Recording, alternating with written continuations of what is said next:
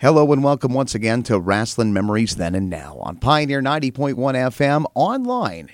Just in case you uh, happen to uh, want to listen to it online, you can check it out live or you can listen to previous episodes of Wrestling Memories Then and Now on our website, radionorthland.org. If you want to listen to it live by your cell phone, pick up that free app from TuneIn.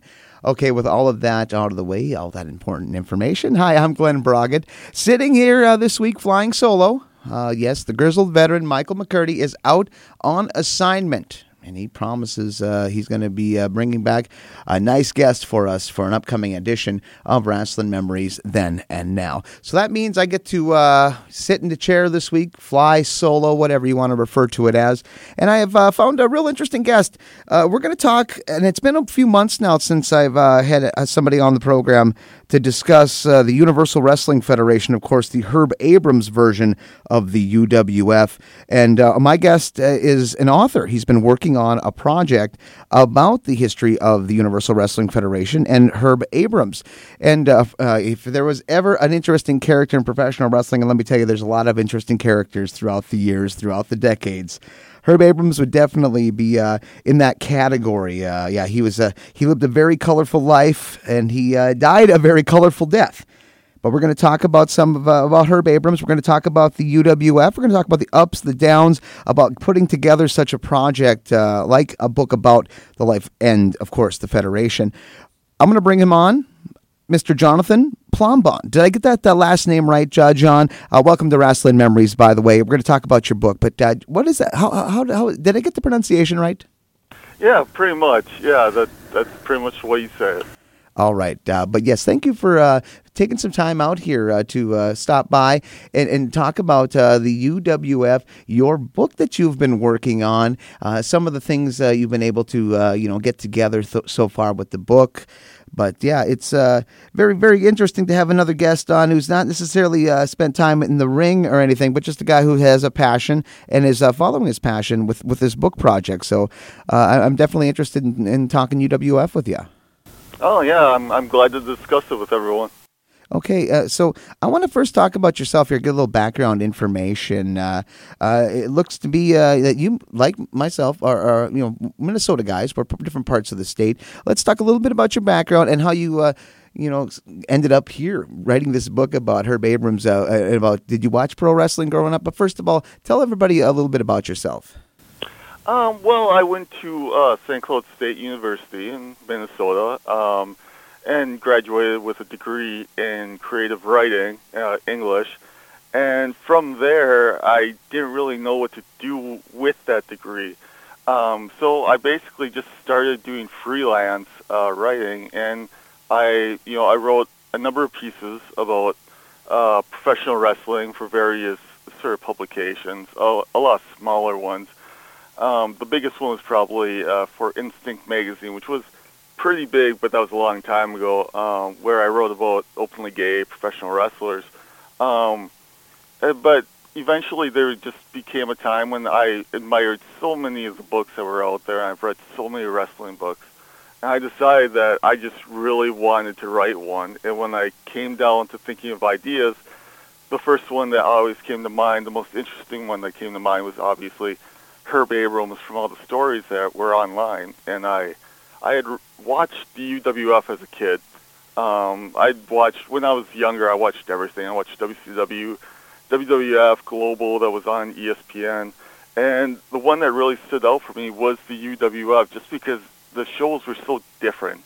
Um, they were in a number of different places. They were held, you know, and it seemed like in like lobbies of hotels and and you know these these strange places, and that always kept with me. And when I got a little bit older and started looking up information, I started seeing that there was such a weird story behind the UWF, and I just really wanted to kind of pursue that. And also at the same time, it seemed like a lot of people had sort of turned Herb Abrams into an either a comedic uh, person or, or sort of a comic book character or, or a villain.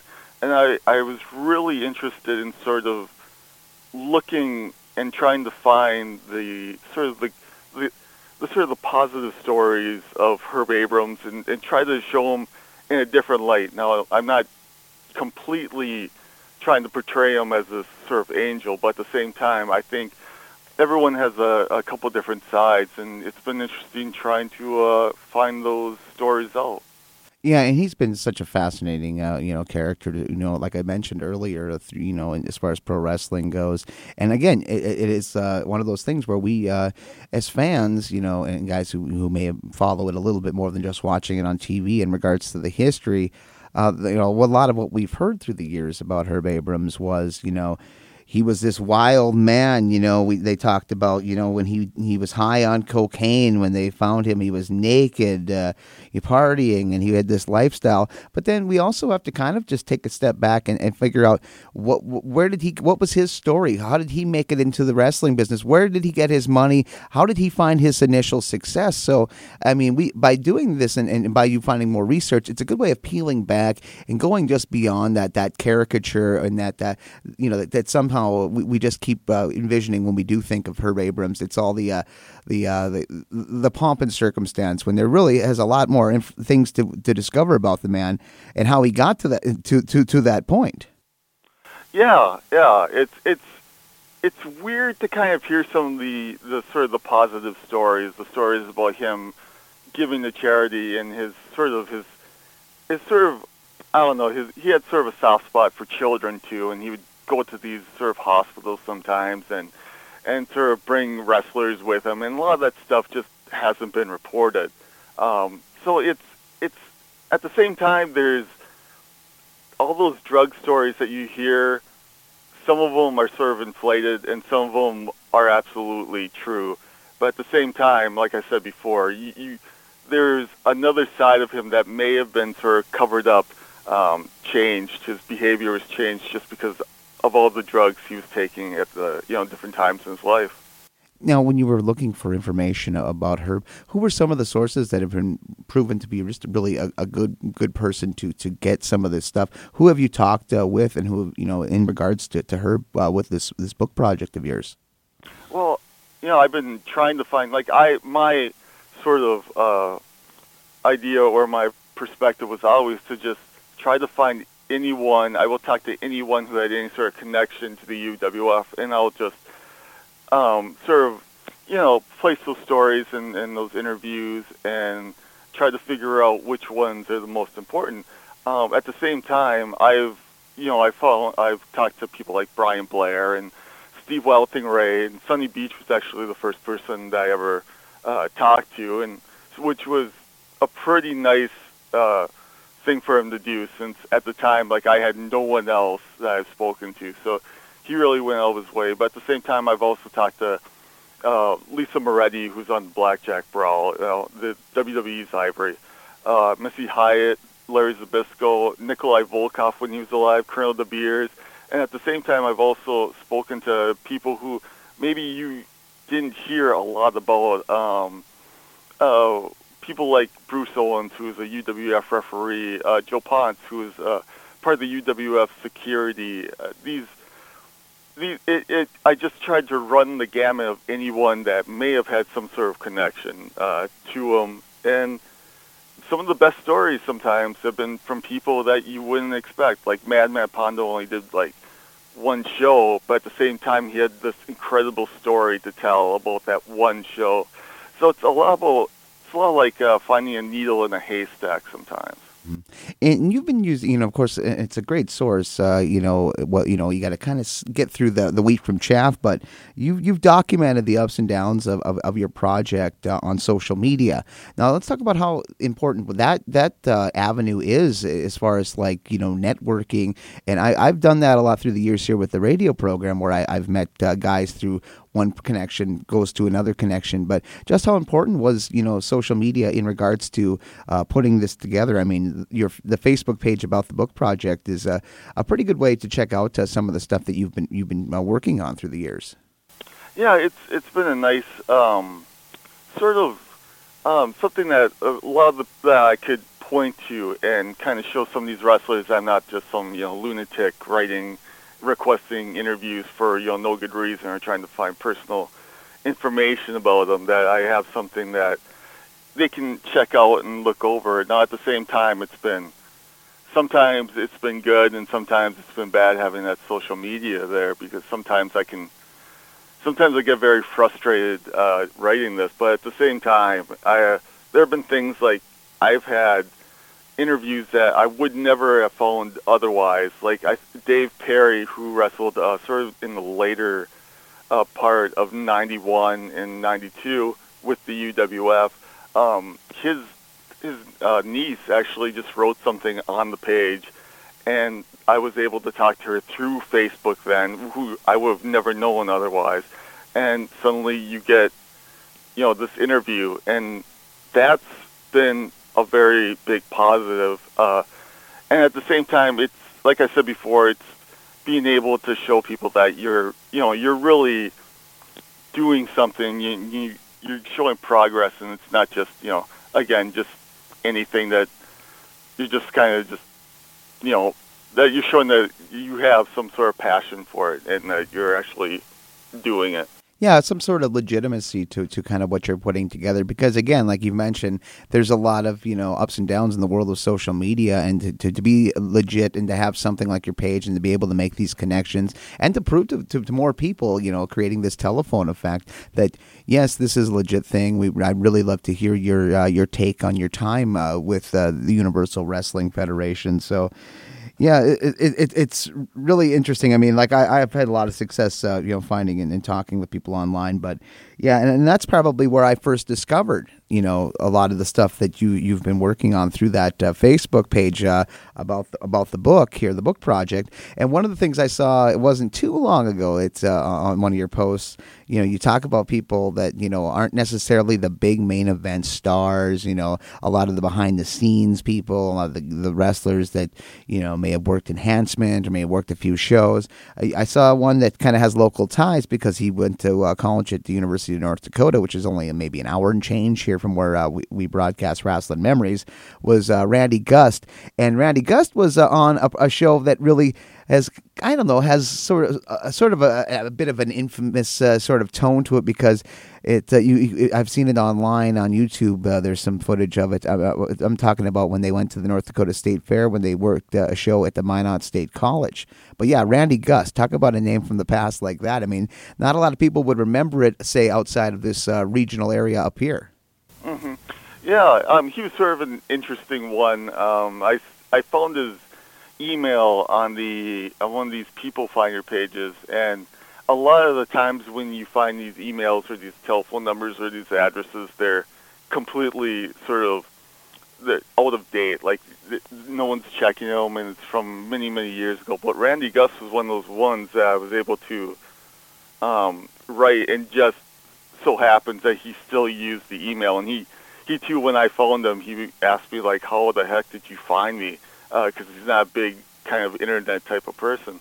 But yeah, Randy Gus is part of the uh, North Dakota show, and another sort of Minnesota connection to the UWF, along with you know El Burke and Todd Becker and um, Jim Brunzell, and so you know, yeah, I mean Randy Gus was uh, had you know one show, he had I think one match, maybe two, and uh, he just kind of you know was able to talk to me and kind of told me a little bit about meeting Herb Abrams and the payoffs and everything like that. Yeah, and that one has always like fascinated me because when when you think about it, you take yourself back, and it was only uh, 25 years ago. But again, you got to consider it was North Dakota. When you think about how what a strong kind of conservative, very uh, wholesome uh, sort of state, uh, and having a guy like uh, Herb Abrams to be able to uh, book such a show, especially centering you know, around the Minnesota or the North Dakota State Fair, pardon me, that that to me was kind of um, amusing in and of itself, and and and the stuff that I've watched that that has been on YouTube of that show and some of the events that are uh, surrounding it, like Stevie Ray at the uh, North Dakota State Fair or the press conference they did uh, about the show. I mean, it, it, just fascinates me that how Herb Abrams and his crew uh, were able to get into North Dakota because, like I said, North Dakota was very, very, very conservative at that time.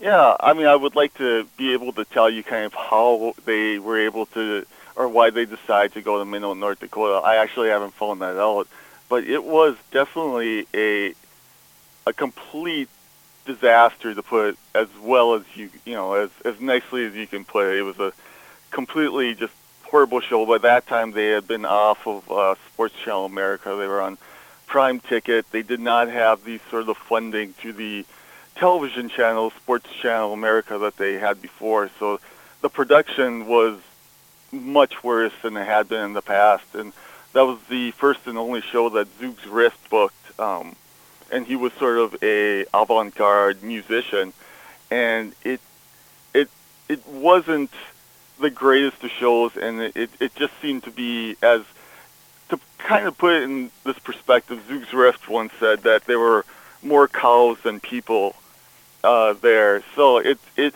it was a complete sort of disaster. And the show and the matches never aired anyway. It, it was just sort of a complete uh, money loss for them. So Mhm. yeah.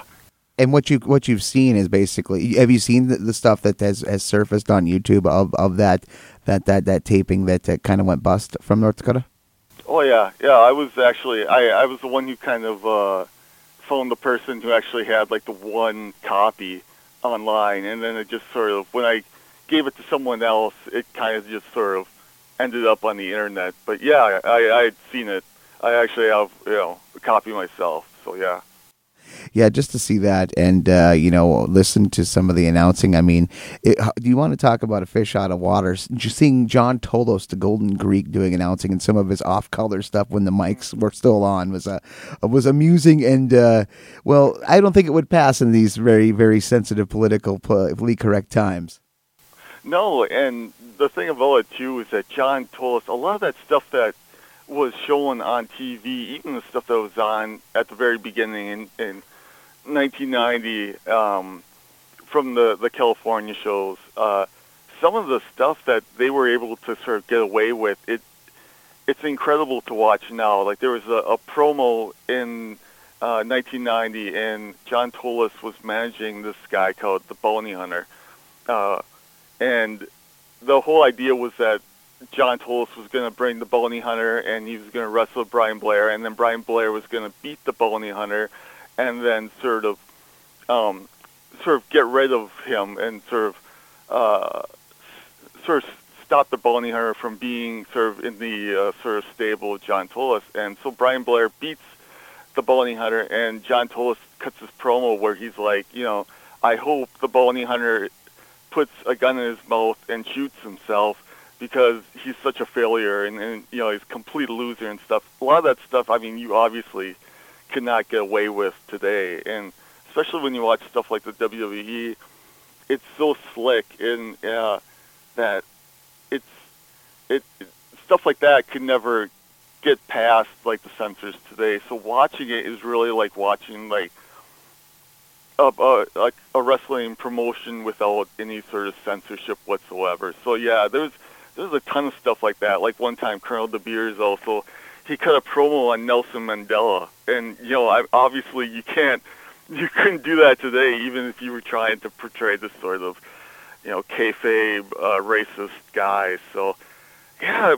That's one of the, the fun parts of watching the UWF is just to see what they were able to get away with at that time. hmm And let's go back a little bit and talk about the history of the UWF. I mean, when you know some people hear the the uh, the UWF, those letters in the Universal Wrestling Federation, there's a, a little bit of initial confusion, of course, uh, with Bill Watts' territory. So it seems like anybody who ever mentions uh, Universal Wrestling Federation, they always have to put in either Herb Abrams or, or Bill Watts. Let's talk about how Herb got into the, the wrestling business uh, in 1990 and how how was he able to to manage to get you know, be able to use those those letters. I mean, to be able to use the Universal Wrestling Federation, considering that Bill Watts uh, had, had really uh, had that until he sold off, of course, uh, to. Uh, um, to Crockett, how how did how did that all come about? Uh, was there just a loophole? Did was there something that wasn't uh, bought in regards to licenses? What was the deal with that in, in, in the UWF?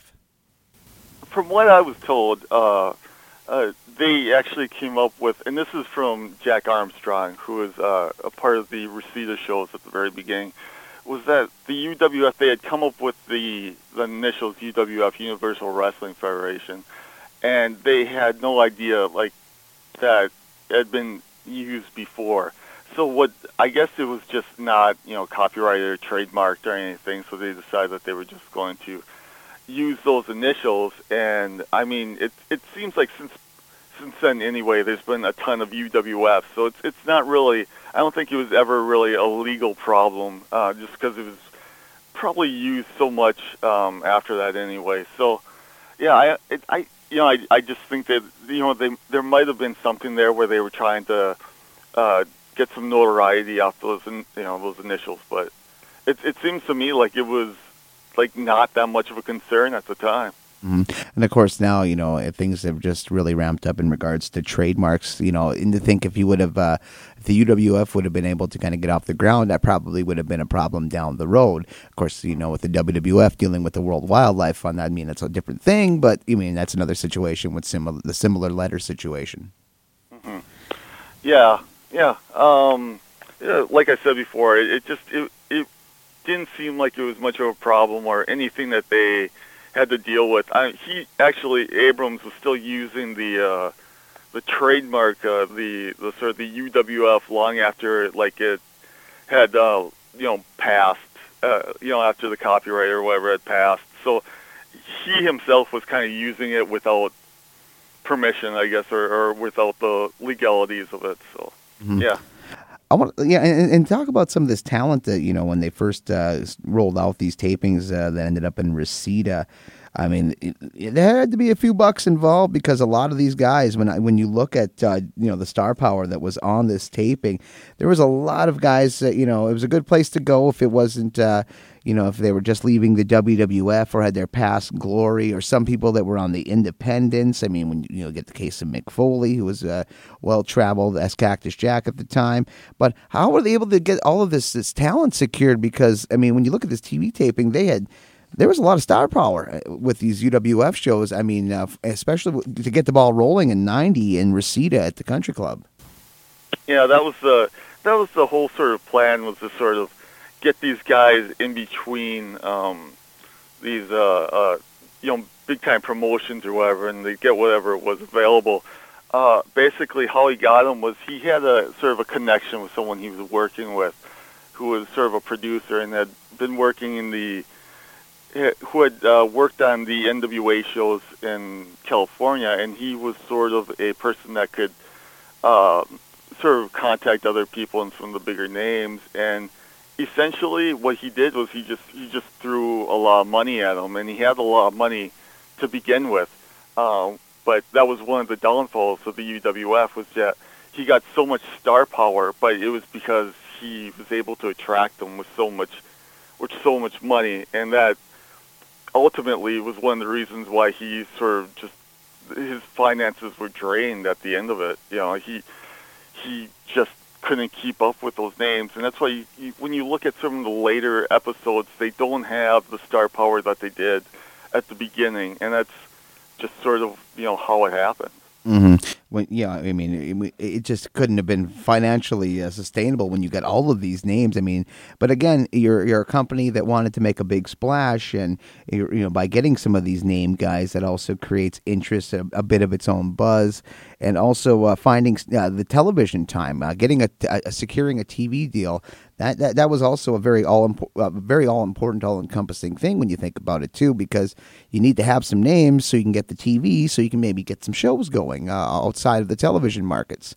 So very much uh, a case of you know you, it takes some it takes some spending to to get some uh, attention and to get some things going, especially uh, with pro wrestling companies, and that's been proven time after time, big and or small. Mm-hmm. Yeah, and it it just seems to be it was it just it it wasn't enough. It wasn't enough for a promotion on that size uh, uh, to bring in all those people. And he he basically wanted to start out um, just taking on WWF. And there were a bunch of people at the time who told him that you know you're you're never going to be able to catch up with Vince McMahon. And he he just wanted immediately to have that splash. And like I said before, that kind of became his downfall. Now, if he hadn't done that route, if he would have gone to done something like the Tri-State Wrestling Alliance, where they had sort of big names, but at the same time they, you know, had a lot of local uh, people at the time. If he would have did something a little bit smaller, he might have not got as much of a splash, and he might not have gotten on Sports Channel America. It was all about the people that he was able to attract. Um, but as I said again, it it it it just seems like any type of wrestling promotion, especially from that time, was destined to fail unless you were you know one of the big ones like WCW or WWF. So yeah, it, it at the same time, what people kind of remember about it is what it you know was its probably worst characteristic was that it just it was tried to be too big at a time when it just was too small in actuality.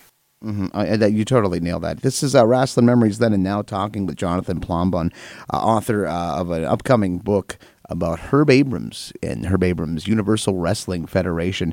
We were talking about the earlier tapings uh, for the uh, first couple of months of the promotion that were at the Reseda Country Club. of course, lots of great name guys that were.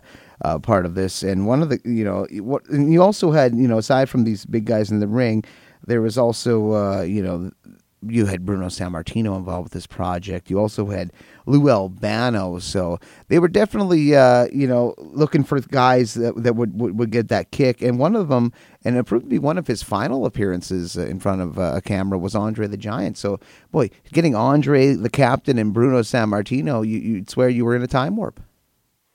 Yeah, it, it was, and I think a lot of it had to do with his sort of um, he wanted to attack the WWF. Like I said before, he really wanted to um, sort of take it on. And at the time, Bruno Sammartino was having a very sort of public uh, disagreement with Vince McMahon.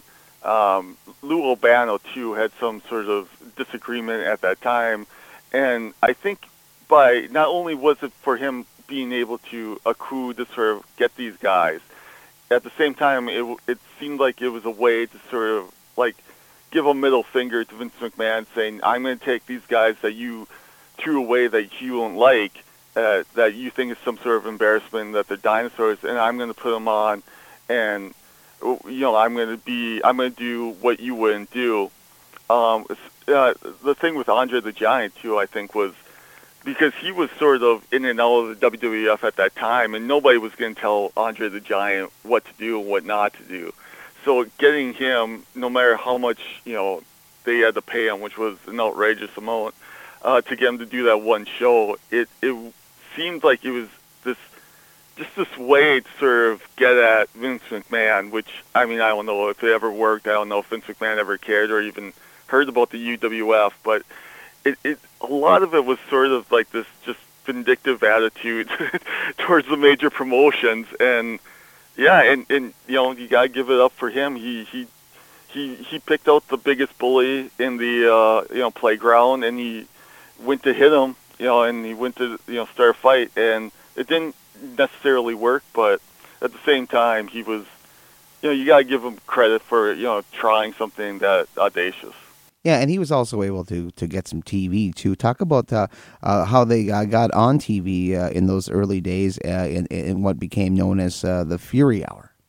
Yeah, um, basically, Herb Abrams was just this sort of master sort of talker. He was able to sort of talk him talk you know into being able to do things when he was and you know when he was working uh, prior to that he was sort of in the clothing industry and he just made these sort of you know these he had this massive success in this, this clothing industry. And he had sort of learned how to sort of um you know talk and and kind of coerce people into doing stuff. And when he was uh when they were looking for a wrestling program on uh Sports Channel America he came in there. And one thing that really impressed them was that these other promotions were coming in, and the other, these other promoters were coming in and sort of talking to uh, the heads of um, Sports Channel America. But he came in with Paul Orndorff, and suddenly it seemed like he was in a different league completely. He had someone already who had been this big name, who had been sort of away from wrestling for a little bit, but still had this, you know, credibility to him. And that's what kind of really got um, Sports Channel America interested, and that's why they sort of picked him. Mm-hmm. And we're going to talk about, you know, they started the first initial tapings were out in Reseda, uh, California. Uh, in 91, uh, the UWF uh, shifted gears and moved tapings uh, for a few tapings in the better part of the year uh, down or over to New York City at the the Penta Hotel. Uh, what was uh, the reasoning for making that move to New York, and uh, what was it like? I guess to try to appeal to that crowd because you get a little bit more of a laid back West Coast thing. You go to New York and uh, the East Coast area, whether it's New York or Philly or Boston, if you're not putting a good show on, they'll be a little more, uh, I guess, more vocal and, and sometimes could eat a, a wrestler alive. Yeah, I, I think the reason for New York City was that number one, it was he was born in Brooklyn, New York, so it was a, I think a big thing for him to go back and kind of show everyone that hey, you know, I've made it. I've I'm putting on this humongous show across from Madison Square Garden.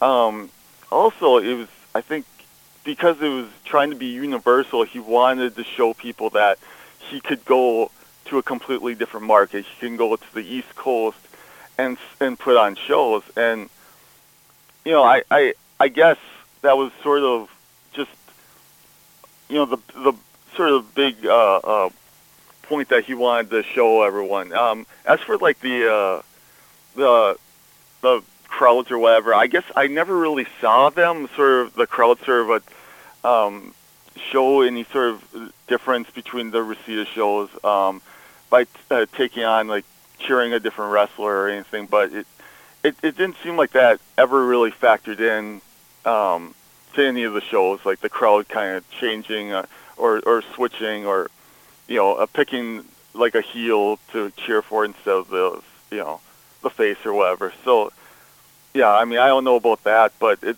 it was definitely this way of kind of showing them that they could um, make it on both sides of the you know the U.S. Mm-hmm. And one of the things that stands out, uh, you know, during that time at the Hotel Pennsylvania was an incident that, of course, is, you know, picked up steam and momentum. Uh, the story in time uh, was about, uh, you know, the, the great uh, television uh, taping incident where the, it was alleged that Herb had paid off Dr. Death for uh, to attack uh, one Steve Ray during a match and to break his nose. Uh, I mean, of course, uh, Steve's told his story about it, but yeah, that was definitely one of those things. Uh, another way, I guess, for for Herb to get some uh, hype generated, especially within the wrestling community. Of course, with with the dirt sheets and the like. Of course, I don't think he was really ever known to have a great relationship with the Meltzers of the world. No, um, I think from the very beginning he this is of course that infamous part, uh, that infamous match, the first one that was ever shown on UWF television, which was uh, Adam Michaels, who portrayed Davey Meltzer and got squashed by Steve Williams. Um, mm-hmm. yeah, and there were different stories too. I, I've found uh, conflicting stories about what exactly happened there. Um, and all of those are going to be documented in the book. Everybody's sort of uh, perspective and their memories of that. Uh, it was definitely one of the things that people sort of remembered about the UWF, and and at the time that was a big sort of thing among the tape traders too. Was that Madman Pondo was talking to me about this about how he had that was a big selling point that he had this copy of the show where Steve Williams beat up Steve Ray, and he would get you know all these offers for these other you know tapes or whatever. So yeah, that's pretty much the one thing that people other than Herb Abrams himself and the, the sort of the death that people kind of remember, um, it's definitely you know definitely not as slick as you know WWF would be now um, to have something like that and to air it on television. It's it was definitely a different time, and UWF was definitely a different type of promotion. Yeah. Well, now the company is barely uh, a year into its existence, and uh, they, they they eventually uh, get into the pay per view market. But first, the UWF moves uh, and, and, tries a different area to uh, record and do TV tapings. Let's talk about how they made the migration down to Florida in what was it in April of '91. They did some shows, of course, in Fort Lauderdale, and a big taping in Universal Studios. Now. Universal Studios, of course, in, in recent years had been known uh, for being the home of Impact Wrestling, and they've done other other things as well uh, uh, after uh, before this. Uh, but let's talk a little bit about uh, getting down to Florida and, and, getting a deal at Universal Studios, which is you know, uh, definitely a good place to uh, try to draw if if you're uh, promoting it right. But let's talk a little bit about that experiment, and then we'll lead into the the pay per view. Well, it, it again, I think it was just another one of those ideas that we need to expand into a different market, and we need to try to you know get a hold on something else. Um, of course, Brian Blair was a, a big. Uh, uh, he's from Florida, and he obviously was able to probably kind of convince them or to at least show that he has enough knowledge of that market to be able to put on a good show. The Universal uh, Studios was they, they weren't actually the first uh, promotion to work at Universal Studios. There had been other ones before that, but they managed to get in from um, a previous um, employee of the UWF, and that person was able to connect them to the Universal Wrestling Federation and or to the Universal Studios, and it it it wasn't like it wasn't a profitable show. They didn't really make any money off the tickets or anything. Not that they ever did, but they also, you know, it was outside and it was apparently extremely hot, and everyone was pretty much sort of miserable having to be out there. Um, yeah, and I, I think they were planning on putting the UWF the pay per view down there, so they were just trying to sort of um, claim their territory down there at the time. Um, it, you know, it like everything else, like I was talking before about like the different venues and stuff. That was another one that sort of stayed with me was watching the UWF, and all of a sudden you see Nickelodeon Studios in the background and everything. It it sort of stayed with me at the same time. Like a lot of people look at that now and they kind of laugh, but you know, it it it was trying to do anything to sort of get into sort of a more of a, a mainstream market and you know kind of show that they were affiliated with these sort of you know big name sort of I don't know companies or whatever. So I mean, it was sort of a it was sort of a mess, but at the same time, like every show was like that. But you know. And now we lead up to Beach Brawl, and uh, you know, getting into the pay per view market again, another uh, major major risk going in. Uh, you know, and uh, there's a lot of money that can be made in, in the world of pay per view. But let's uh, kind of talk a little bit about getting you know getting into the pay per view world. Again, this is the story of a promotion one year, barely one year in, almost a year into, and they're already trying to take on the pay per view uh, world. And let's talk about the the uh, the beach brawl in Palmetto, Florida. Uh, you know, I mean, they, they, again, this is another show that had some great, great uh, workers on the card, but and in trying to get some, and generate interest and get get a little again that sizzle, it wasn't quite uh, what it worked out to be in the end as far as buy rates and and, and even attendance uh, fully in that arena that night uh, down in Palmetto. Yeah, you know the Beach Brawl wasn't necessarily a bad show. Um, looking at it now and kind of comparing it to the sort of current products out there, it's you know it's it's not necessarily a pay per view that other people would be sort of interested now if WWF put something out like that. But at the time, it you know they they tried it. Um, it wasn't necessarily Herb Abrams' idea either. Um, there was a lot of other people sort of pushing him to do it. Um, so if it hadn't been for that pressure from I don't know the television stations or the television channels and stuff like that, he uh, might have never done it, but at the same time, you know, it it's impressive that he was able to get on the pay per view at the time when there weren't a lot of pay per views. But you know, everything. I mean, that was just a complete mess. You know, I think it drew like 550 people or something at the Manatee Civic Center. Had the lowest buy rate at that time, and even there there were wrestlers that no showed at the you know at the last second and everything, and people were complaining because it was fourteen ninety five and it only ran two hours, while other wrestling promotions ran their pay per views at you know three hours. Um, but at the same time, when you look back on it, it it was a mess just because the Terry Gordy Johnny Ace match went too long, and all the other matches after that had to kind of be cut, which is why Bob Backlund and Ivan Koloff went you know two minutes or whatever. But at the same time, there was there was you know good matches on that card. You know the Killer Bees and the versus the Power Twins, uh, Brian Blair and Jim Brunzell. they're always very sort of competent and uh, you could be relied on for a good match with them. And Steve Williams and Bam Bam Bigelow had the you know the big match at the end, which got good reviews. Um, even in the like Wrestling Observer, I think they gave it three and a half stars, which was a lot different than the rest of the you know they obviously they never got you know, a four-star matches or anything um, as good as that match on the, you know, on the remainder of the show. But they were able to, in some ways, impress uh, the people and sort of the dirt sheet writers or whatever that they were able to put on a good match at the end. But it, you know, no one was going to buy it, and there was there's controversy surrounding both people who markets that they weren't be able to get in on, and there were, you know, there were these sort of controversial statements or these conspiracy theories that you know WWF was trying to block pay-per-views and stuff like that.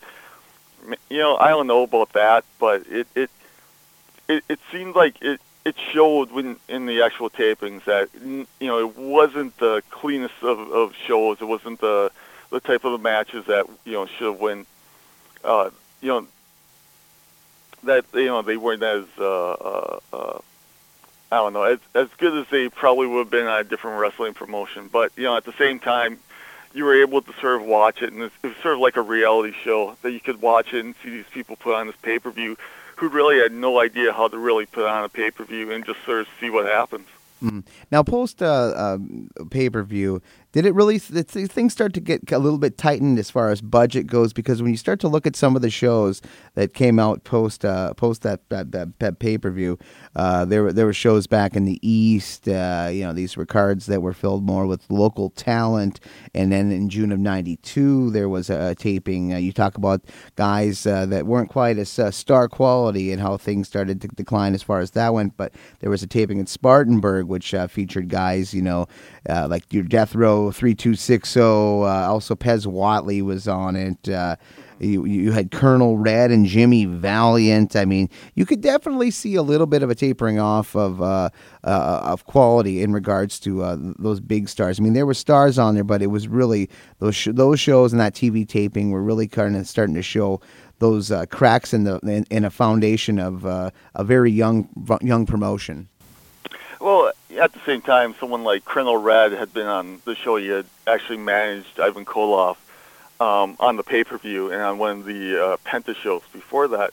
But yeah, there was um, it was it was filled with a lot more local talent after that point um, for the next couple shows because it just wasn't it, it, it wasn't it didn't seem reasonable to be able to to fly some of these big names down to Florida or, you know, like Don Muraco, for instance, you know, they weren't going to fly him, you know, from Hawaii. I think that's where he, he's stationed or whatever. And to bring him all the way into Florida, that would be way too expensive. And they had to start cutting costs. And at that time, they had been off of uh, Sports Channel America, and they were on Prime Ticket, and they had to put shows together. And they just, it, it was more like sort of a local independent show at that point. You had the people like Dave Perry and Death Row 3260, uh, and you know Barry Horowitz, who was there from the he he lived in Florida at the time too, um, and it was not to. I mean, those guys they were a lot like good wrestlers. Uh, you know, Death Row 3260 had was for a big guy was incredibly agile. He was on he, he was an enhancement talent uh, a couple times on WCW and these people like Dave Perry, who was incredibly talented too. But at the same time, it it wasn't the UWF that started with. It wasn't the star-studded UWF. Um, but I mean, it, it was it was them at, at that point too that canceled a number of wrestling shows everywhere. So the fact that they were able to just pull one off that one year because that was the only uh, show that they were able to put on in '92 uh, it's kind of a, an achievement in itself because there was so much going on uh, personally with uh, Herb Abrams at the time, and, and that's when the drug use really started to sort of interfere, um, you know, and it was starting to drain the finances and everything. So they weren't able to necessarily bring in a lot of these people, but some of the people like Bob Orton and stuff, they were they were sort of loyal to uh, Herb Abrams at that time. You know, they they were just doing independent shows and you know, it, it at the same time, they were able to have uh, you know big wrestlers at the time like Paul Orndorff and Bob Orton, uh, Jimmy Valiant, and all, all those other guys. Um, but at the same time, it no, it didn't feel like the the the promotion that was going to take on the world like it did when it started. UWF was able to regroup and uh, put on what was to be their last really big show. It was the Blackjack Brawl. Now, uh, this was another one of those shows uh, they put together, and you know, it was kind of a kind of a train wreck. I'm putting it mildly. I've heard some behind the scenes stuff from from Stevie Ray uh, about this, uh, how it came together, how they were able to find money, and and dealing with this, the situation in Vegas, and just trying to get the word out, and you know, and you had just the show itself that didn't draw. I mean, when you're having 600 people at the MGM Grand, that kind of looks, you know, the the, the optics, the, the cosmetics, uh, it doesn't look good. But let's talk about that that last show. I mean, it was kind of that that last gasp. I mean, you had some names on there. Your Danny Spivey's, your Missy Hyatts, and your Johnny Aces, along with Cactus Jack, and of course Steve Williams and Sid Vicious. But this, if it was a, a blaze of glory, they were going to go out on. This was a little bit of a mixed bag. Yeah, and uh, Abrams that night of the uh, you know the blackjack brawl was not in his best sort of mind. He was sort of uh, he wasn't sober, I guess is one way you could put it. So not only that, but Zoogz Rift at the time, who I, I'd spoken about before, who had booked the one show in uh, Minot, um, he had booked the entire blackjack brawl. I don't know necessarily all of those matches that he originally had on there, but uh, they had a disagreement, and Zoogz Rift left, and Herb Abrams basically just redid the entire show. And I think it kind of, I'm not sure if it shows his sort of the lack of talent he had in booking a show, or maybe his mind just wasn't in the right place. But the the actual like matches themselves were a bit of sort of a mess.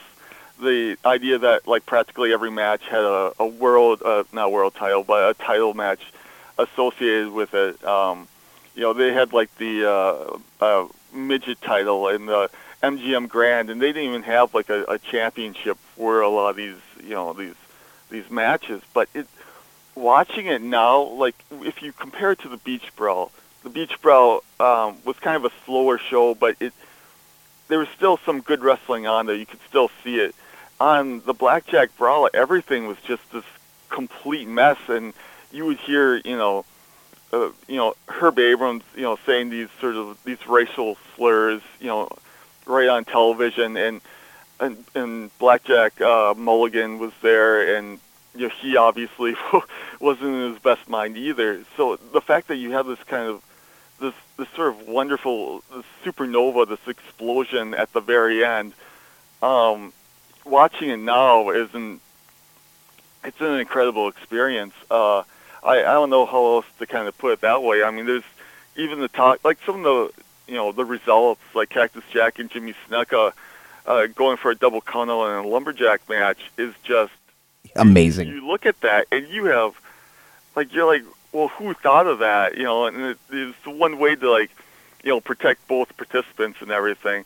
Um, and the original um, main event of that show was going to be the way Zoogz Rift wanted it was going to be Steve Williams versus Terry Funk, and I think, like, no disrespect to Sid Vicious, but I think it would have been a little bit better match with uh, Terry Funk in there, but they didn't want to. But Herb Abrams didn't want to pay Terry Funk what he was asking. Um, but yeah, and and some of the and if you're able to check out the the full Blackjack Brawl, not the one that was sort of um, cut down on uh, future uh, uh, replays of the show on Sports Channel America, there's a lot of just certain things like not being like there's you can hear the sort of the commentators sort of talk to each other um, after you know they're supposed to be cut off and everything and again it wasn't the smoothest it wasn't the sort of the the polished show that you would see now but at the same time you know, it, those train wrecks sometimes in wrestling are just some of the best things to watch. I mean, I hate to put it that way, but it's it's definitely made its mark and it's definitely memorable. I mean, there are a lot of shows that a lot of people and a lot of independent shows that people put on over the years, you know, and a lot of them we don't remember. But at the same time, when someone someone fails that, you know in such a beautiful fashion like that, you know you remember it, and and I think and you know if Herb Abrams was alive today, you might think that maybe he would be sort of proud of that, that he was able to put on something that people remember, as opposed to something that just sort of you know was forgotten about, except for you know some wrestling you know enthusiast someplace. Mm and we're talking about towards the end uh, of the UWF run. There was a, a brief uh, appearance on ESPN2 where it was uh, repackaged to a half hour, and those episodes uh, resurfaced again in 2008.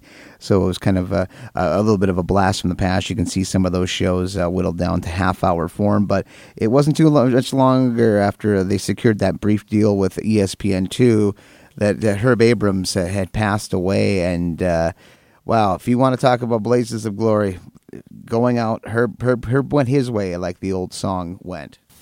Yeah, you know, apparently he was um, allegedly, you know, dressed in like a, a, a diaper or something. I'm not sure about that, but he was, you know, running around in the UWF offices with uh, a couple prostitutes and high on cocaine and just, you know, running around trashing the place and the uh, the prostitutes were actually the ones that actually called the 911 after he started to, you know, when things started to get really crazy, and you know the police come and they put him in the back of the uh, the you know police car and you know he has a heart attack in the back and yeah I mean he he went out in such like you said before like a, a blaze of glory.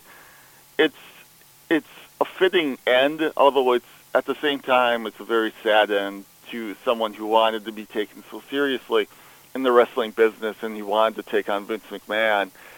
And his last sort of, you know, you know, you know, what people last memory of him was going to be him sort of, you know, with these prostitutes in the UWF offices, and uh, but you know, it's it's it's it's stuff like that is it's kind of funny when you take it out of context, but it's it's also a, a kind of a sad story when you put everything together. And man, you know, it for someone who had so much ambition, it's it's kind of sad that he was never able to figure it out.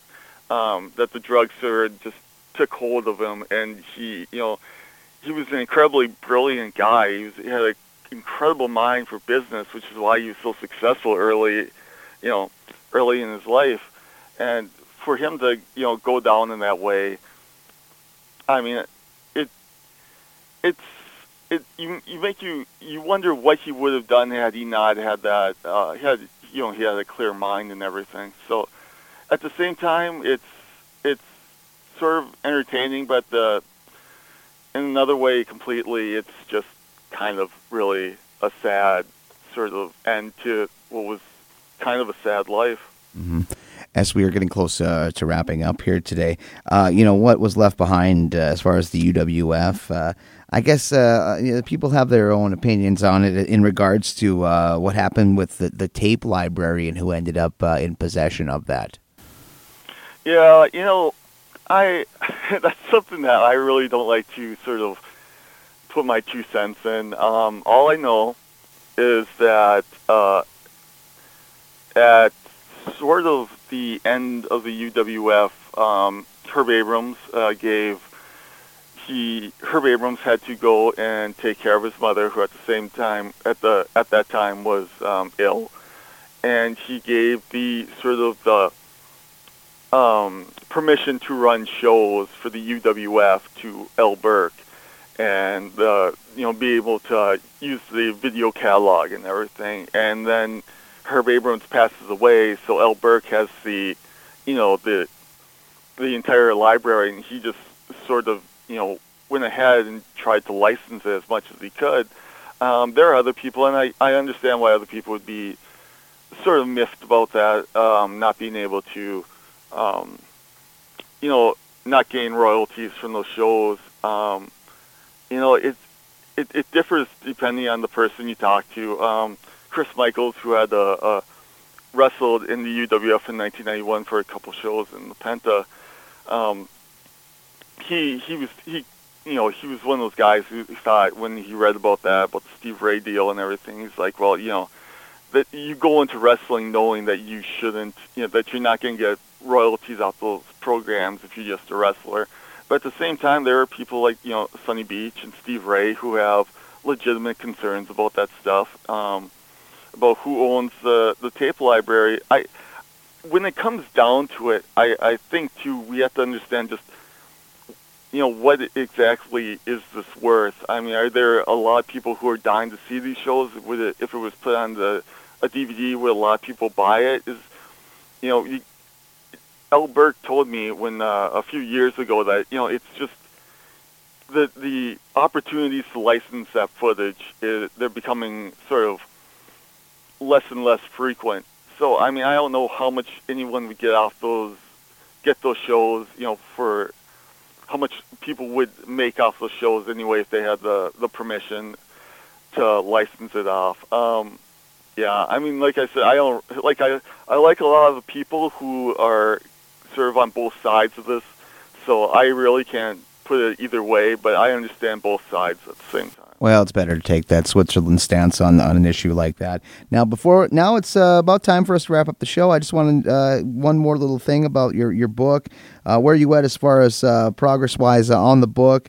Uh, what are you thinking about in regards to if you, you talk with any publishers? Are you going to go the self publishing route? What what's going on with the book? Um, well, I, I, I, I tried for uh, ECW Press. ECW Press was my sort of my dream one. Um, not to knock any of the other ones, but uh, like the Death of WCW is like my favorite book of all time, and I wanted to be sort of in that league.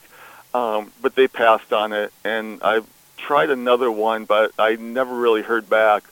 It's it's very important to me to find a, a publisher, just because it just for how much time I spent on this thing which is like eight years at this point. Um, but if I have to, like, I, I will go down the self-publishing route just because there's so many people that want to read this. I, I would to just like not release it at all just because I can't find a publisher. I think would be uh, sort of a mean thing to do or sort of a uh, a thing that I probably shouldn't do. Um, but as of right now, like I just decided to start writing it, and I think I'm up to I don't know 95 pages or whatever, which um, would be okay. But I'm like 11 chapters into 37 chapters, so at this time I'm a little.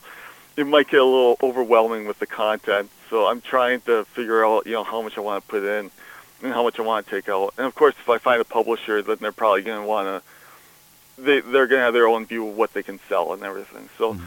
Um, I'm hoping to get a publisher. I'm going to keep trying, but at the you know if I can't, I'll I'll get it out there somehow. Yes, and, and for more info uh, for people who are interested uh, in the book and tracking the progress, what was the name of your Facebook page again? Uh, right now, it doesn't have like a, a title or anything, but if you go on Facebook and you look up uh, UWF and Herb Abrams, the book project, um, you should be able to uh, go right to it and find it, and you can uh, read all the the people who were interviewed and um, the progress I make and anything else that I seem to find worthy enough to post. Oh, it's been a, a very quick moving uh, hour here. I, I, do definitely thank you for taking some time out. Uh, is there anything before we uh, we part today, uh, Jonathan Plombon, uh, that you'd like to uh, get across?